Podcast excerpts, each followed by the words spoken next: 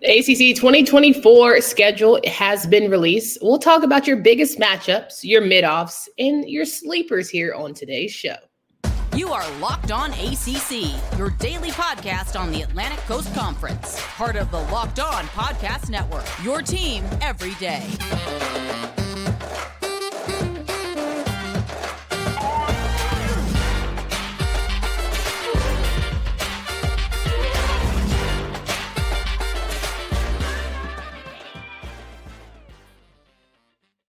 Going on, everybody? Welcome to today's edition of Locked On ACC. I'm your host, Candace Cooper, joined by Kenton Gibbs of Locked On Wolfpack. Each and every day, you can find us wherever you listen to podcasts. Make sure you download, subscribe to the pod from anywhere.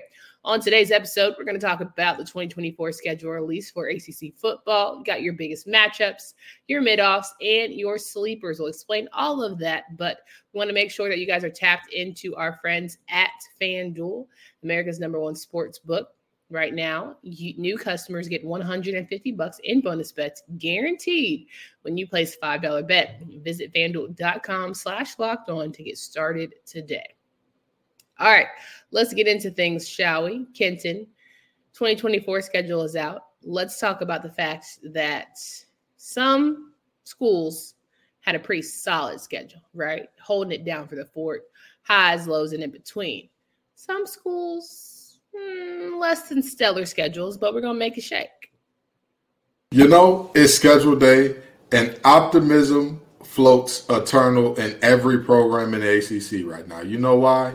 Because every program is undefeated. Every single program has not taken a single loss in the 2024 2025 season yet. So, everybody believes this is our year. This is our year we had some fans coming at us yesterday from a fan base. I was just like, "You sure about that? You sure about that?" In terms of whether or not they were going to be good next year, but mm-hmm. it's that time of the year. Everybody's undefeated. Everybody's got a shot. Everybody looks at their schedule and says, "We're better than that team, that team, that team, that team." Check that off as a win. Check that off as a win, and that type of Sure. You also have some teams who are saying, thank God we have this team, this team, and this team, because I don't know what we're going to be. And I just feel like if we could squeak away with five to six and get to a bowl, we'll be good to go. Am I right?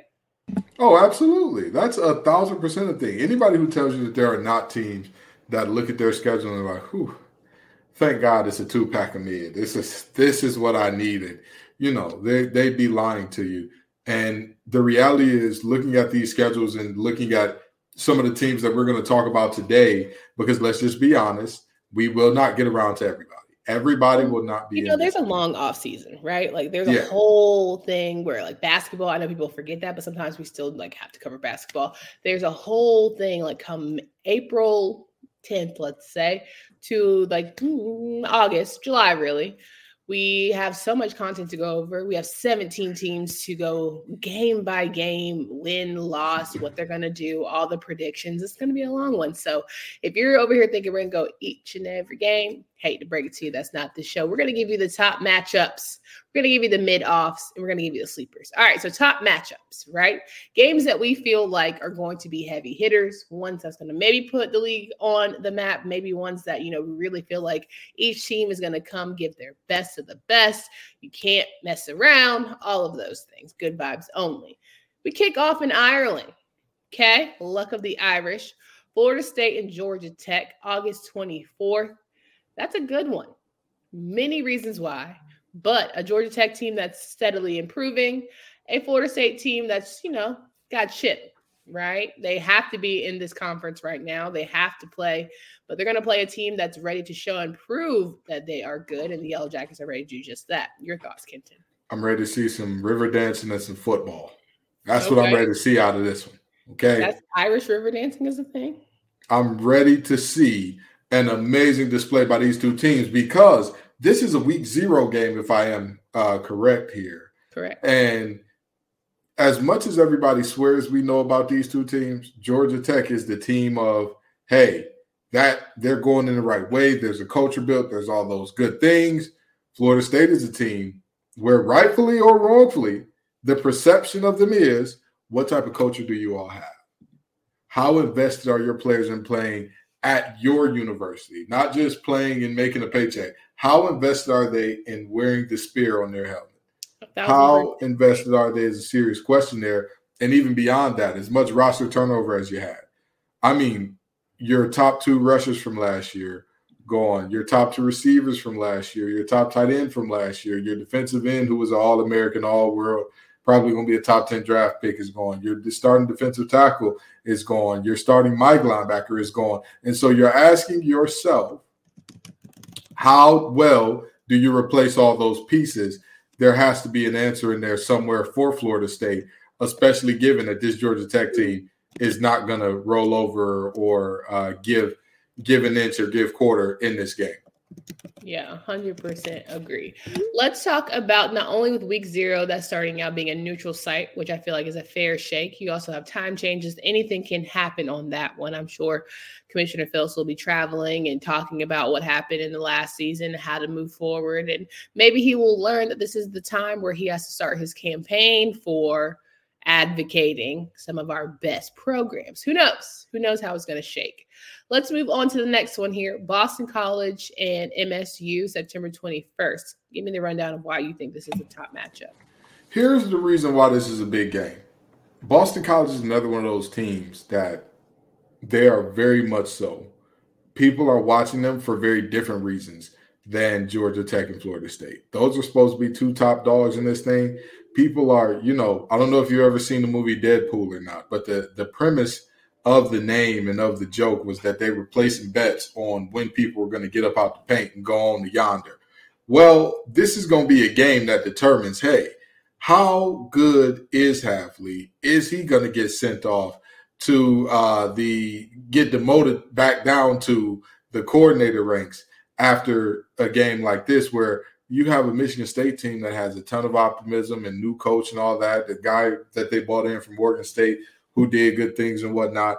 It's it's going to be important that Boston College not only is competitive, but I'd argue it's important that they win a game like this.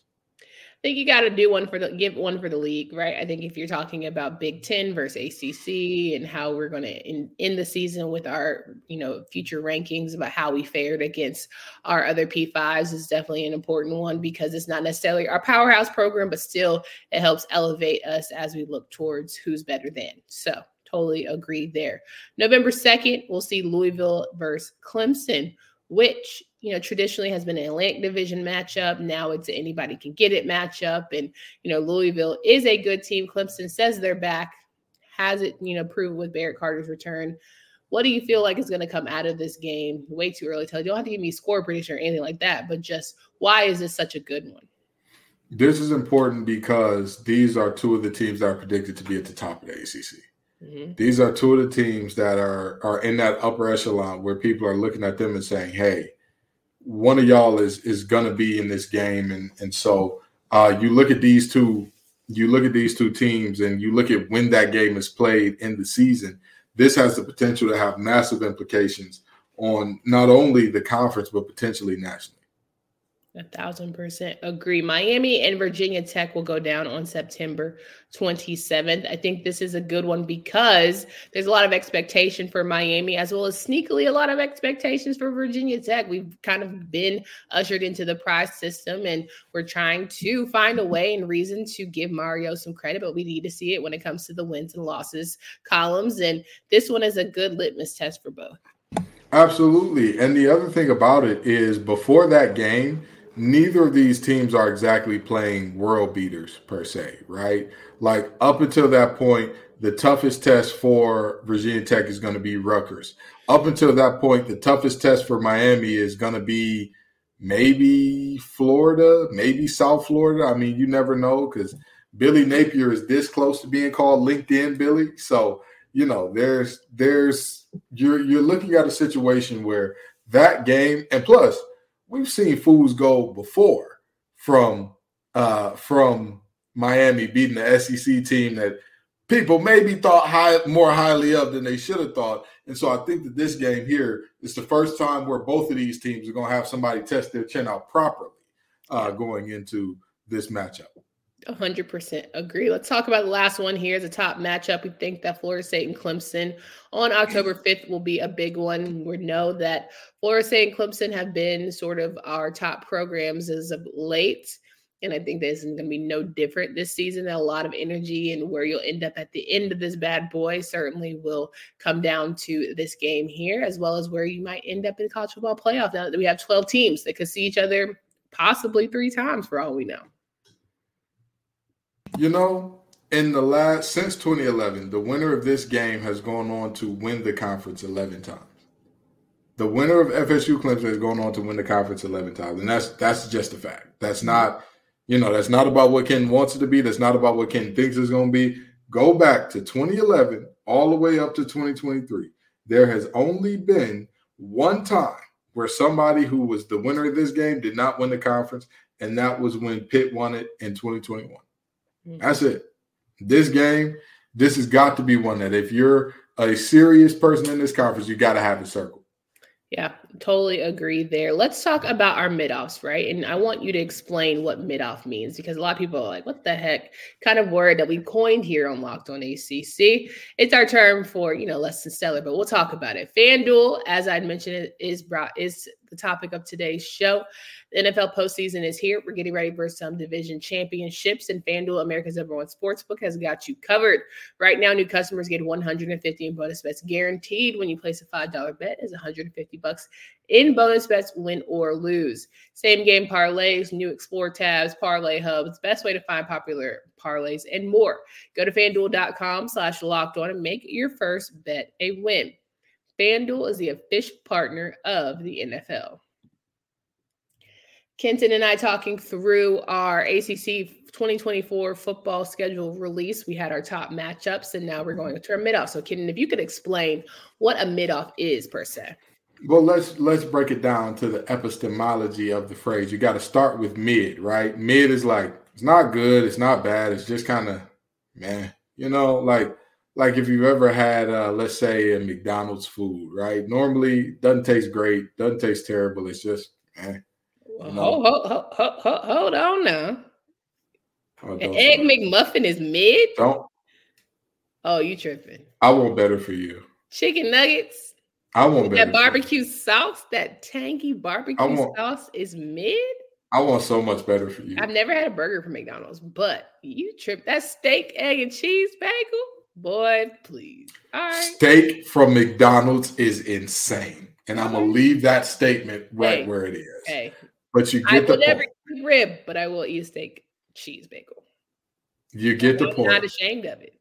You you should be. You I bring, that's how I survived Carolina. You know what I mean? Make Shane qualifier. Bring a back qualifier off the steak, egg, and cheese. Well, I didn't do the egg, but the steak and cheese bagel. Make Shane great again. Bring Shane back.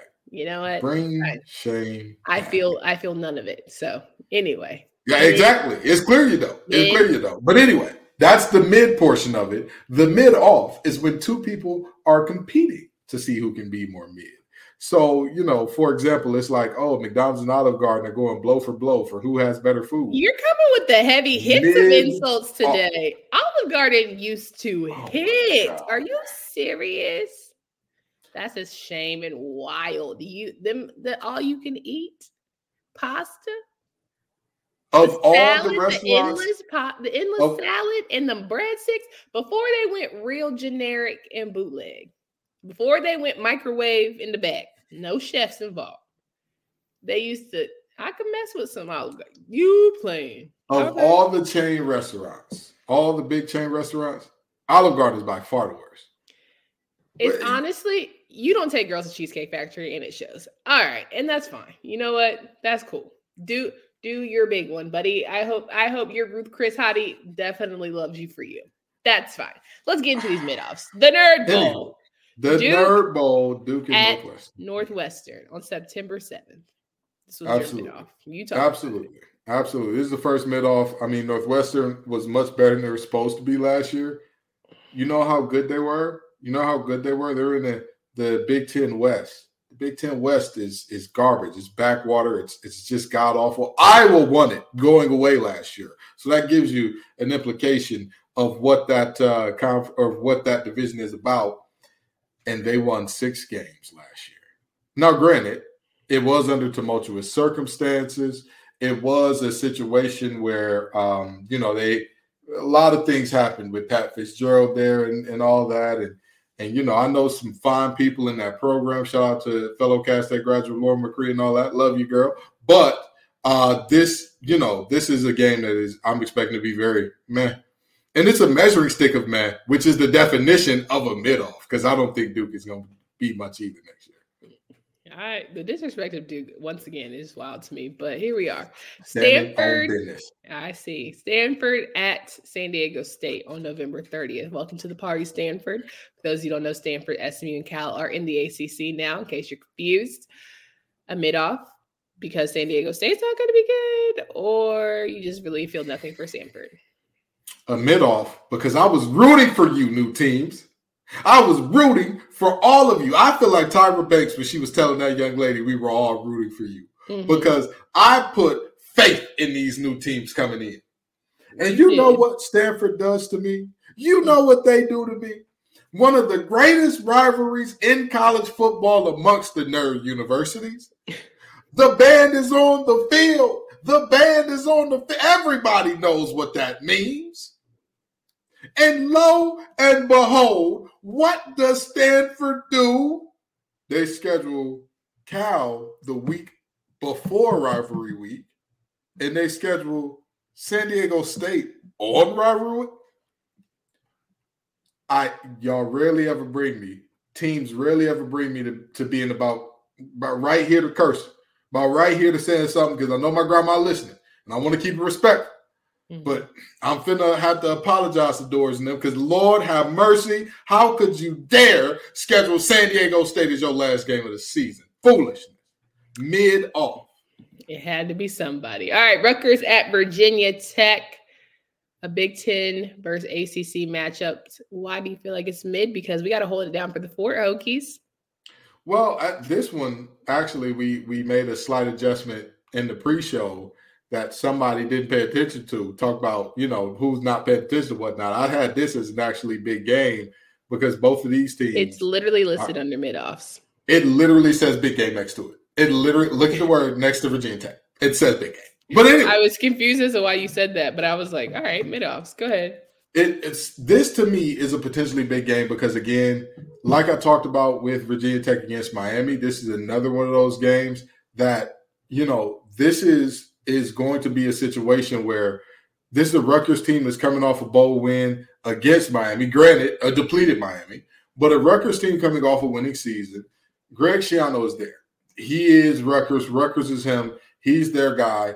But the question is, can is Pry and this team mature enough to handle business in this game and not overlook them going into Miami?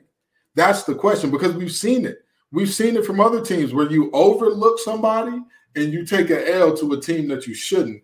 And that's that's why this is a potential big game, especially because again, as much as I like Virginia Tech, I'm not going to say they're the most talented team in the world. And so that's they they need to be locked in and, and locked on this game in particular to get themselves a win. Locked on like that. Wake at UConn, another mid off, if I got that correct. Yes, you did get that one correct. And um, you know, any game UConn is involved in, involved in is generally bordering the mid off unless they're gonna get their heads kicked in and Wake well, Forest. I just feel like, yeah, Wake Forest is one of those where it's going to be a great game, I'm sure, for them. Yeah. But, you know, national relevance, any sort yeah. of like moving no. needles. It's not going to do that. No, that needle is staying right where it is. It's I don't know if you've ever driven a truck for like one of those companies that keeps it like metered so you can only go so fast. But like, even if you put your foot down through the, like you stomp it on the pedal, it just goes that speed. And that's what this is. That's what the needle's going to do in this game. I truly don't believe that it's a game with any national relevance whatsoever. I don't have my CDL and I'm very much a damsel in distress. So no, I don't have that experience, but mm-hmm. you know.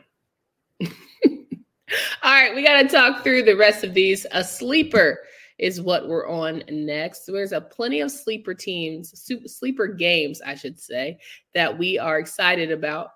because we don't know what we're going to get. It could be spicy, it could be mid, it could be one of the best games of the season. That's why they play the game. And that's to me what a sleeper is. Kenton, did I get that right? Absolutely. Absolutely. Okay. All right. Well, our first sleeper matchup Georgia Tech at Syracuse on September 7th. Yeah.